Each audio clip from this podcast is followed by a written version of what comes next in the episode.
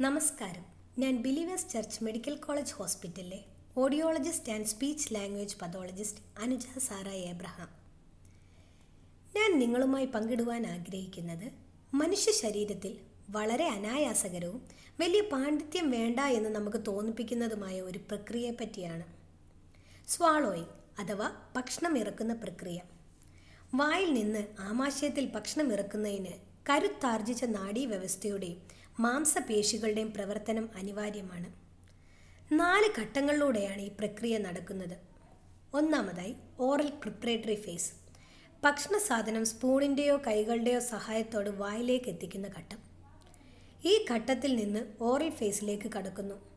വായിലെത്തിയ ഭക്ഷണം നാവിന്റെയും പല്ലുകളുടെയും സഹായത്തോടെ ചവച്ചരച്ച് ചെറിയ ഉരുകളകളാക്കി മാറ്റിയെടുക്കുന്നു. നാവ് ഉരുളകളാക്കിയ ഭക്ഷണം പിന്നിലേക്ക് തള്ളി അന്നനാളത്തിലെത്തിക്കുവാൻ ശ്രമിക്കുന്ന ഈ ഘട്ടത്തെ ഫരഞ്ചൽ ഫേസ് എന്ന് പറയുന്നു. അവസാനത്തേതും എന്നാൽ അല്പം കാഠിന്യമേറിയതാണ് അടുത്ത ഘട്ടം. Oesophageal face. ഈസോഫാഗസ് എന്ന് പറഞ്ഞാൽ അന്നനാളം. വലിയുകയും ചുരുങ്ങുകയും ചെയ്യുന്ന നീണ്ട കുഴലായ അന്നനാളം ചെറിയ ഉരുളകളെ ആമാശയത്തിലെത്തിക്കുന്നു. ഇങ്ങനെയാണ് ഭക്ഷണം സുരക്ഷിതമായി ആമാശയത്തിൽ എത്തുന്നത് ഇതിൽ എന്തെങ്കിലും വ്യതിയാനം സംഭവിച്ചാൽ ആ കണ്ടീഷനെ ഡിസ്ഫേജിയ അഥവാ ഭക്ഷണം ഇറക്കുന്നതിനുള്ള വൈഷമ്യം എന്ന് പറയുന്നു. പലപ്പോഴും മറ്റു രോഗാവസ്ഥകളോട് കൂടി വരുന്നത് കൊണ്ട് ആരും ഈ അവസ്ഥയെക്കുറിച്ച് അത്ര ബോധവാന്മാരല്ല. എന്തൊക്കെ കാരണങ്ങൾ കൊണ്ട് ഈ അവസ്ഥ ഉണ്ടാകാം എന്ന് നമുക്കൊന്ന് നോക്കാം. കാലക്രമേണ നാഡീ വ്യവസ്ഥയെ തകർക്കുന്ന പാർക്കിൻസൺസ് മറവി പക്ഷാഘാതം പോലെയുള്ള നരമ്പ് രോഗങ്ങൾ ജന്മന ഉണ്ടാകുന്ന സെർബൽ പാൽസി മുച്ചുണ്ട് പോലുള്ള വൈകല്യങ്ങൾ വായ്ക്കകത്തോ തുണ്ടയിലോ ഉണ്ടാകുന്ന ക്യാൻസർ പോലുള്ള തടസ്സങ്ങൾ മാംസപേശികളുടെ തകരാറ് ശ്വാസകോശ സംബന്ധമായ രോഗങ്ങൾ ഇവയൊക്കെ ഡിസ്ഫേജിക്ക് കാരണങ്ങളാകാം. ഒന്ന് ശ്രദ്ധിച്ചാൽ പല രീതിയിലുള്ള ലക്ഷണങ്ങളിലൂടെ നമുക്കിത് തിരിച്ചറിയാൻ സാധിക്കും.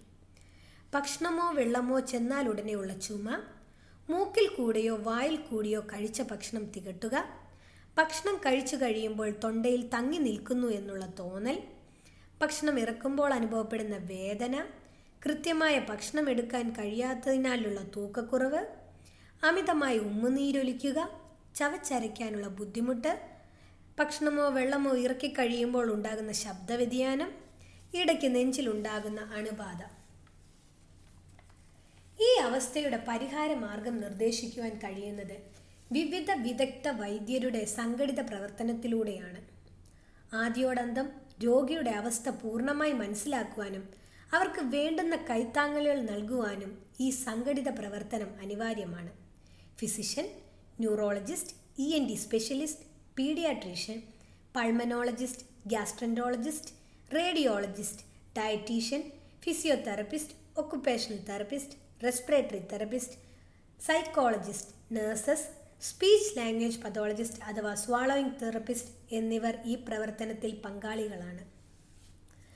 പൊതുജനങ്ങളുടെ ഇടയിൽ വലിയ ശ്രദ്ധ ചെലുത്താത്ത ഒരു വിഭാഗമാണ് സ്പീച്ച് തെറപ്പി. അതുകൊണ്ട് തന്നെ ഞാൻ നിങ്ങൾക്ക് ഡിസ്വേജയുടെ പുനരധിവാസത്തിന് സ്പീച്ച് ലാംഗ്വേജ് പതോളജിസ്റ്റിന് ഉള്ള പങ്കാളിത്തത്തെ ഒന്ന് വ്യക്തമാക്കി തരാം സ്പീച്ച് ആൻഡ് സ്വാളോയിങ് തെറപ്പിസ്റ്റ് രോഗിയുടെ രോഗാവസ്ഥയെക്കുറിച്ച് വിശദമായി പഠിച്ച് ഭക്ഷണം ഇറക്കുന്നതിന്റെ ഏത് ഘട്ടത്തിലാണ് ബുദ്ധിമുട്ട് എന്ന് മനസ്സിലാക്കി അവർക്ക് വേണ്ടുന്ന പരിചരണം നൽകി വരുന്നവരാണ്. ഞങ്ങളുടെ സേവനം അനിവാര്യമാകുന്നത് ഭക്ഷണം ഇറക്കുന്നതിന്റെ ആദ്യ മൂന്ന് ഘട്ടങ്ങളിലായിരിക്കും. സമയോചിതമായ ഇടപെടലുകൾ മൂലം വന്നു ചേരാവുന്ന നിമോണിയ പോലുള്ള ശ്വാസകോശ സംബന്ധമായ രോഗങ്ങൾക്ക് ഒരു പരിധിവരെ നിയന്ത്രിക്കുവാൻ സാധിക്കുന്നതാണ്. വ്യായാമ മുറകളിലൂടെയും കോമ്പൻസേറ്ററി ടെക്നിക്സിലൂടെയും ഭക്ഷണം ഇറക്കുന്നതിനുള്ള വിവിധ ഘട്ടങ്ങളുടെ കാര്യക്ഷമത വർദ്ധിപ്പിക്കാവുന്നതാണ്. ജനസംഖ്യയുടെ ചെറിയ ശതമാനം നവജാത ശിശുക്കൾ മുതൽ പ്രായമേറിയർ പ്രായമേറിയവർ വരെയും ഡിസ്ഫേജിയ എന്ന ഈ അവസ്ഥ നേരിടുന്നവരാണ്. ആനന്ദദായകമായ ജീവിതത്തിന് പോഷക മൂല്യമുള്ള ആഹാരം ബുദ്ധിമുട്ടുകൾ കൂടാതെ ശരീരത്തിൽ എത്തിക്കേണ്ടത് അത്യാവശ്യമാണ്. സുഖകരവും അനായാസകരവുമായ ഈ പ്രക്രിയയ്ക്ക് എന്തെങ്കിലും ബുദ്ധിമുട്ട് നിങ്ങൾ നേരിടുന്നുണ്ടെങ്കിൽ ഒരു വിദഗ്ധ ഉപദേശം തേടേണ്ടതുണ്ട്. മെഡിക്കൽ രംഗത്ത് വന്നിട്ടുള്ള പുരോഗതികൾ ജാഗ്രതയോടെ പ്രയോജനപ്പെടുത്താനായാൽ വന്നു ചേരാവുന്ന വലിയ വിപത്തുകളിൽ നിന്ന് നമുക്ക് രക്ഷപ്പെടാനാകും.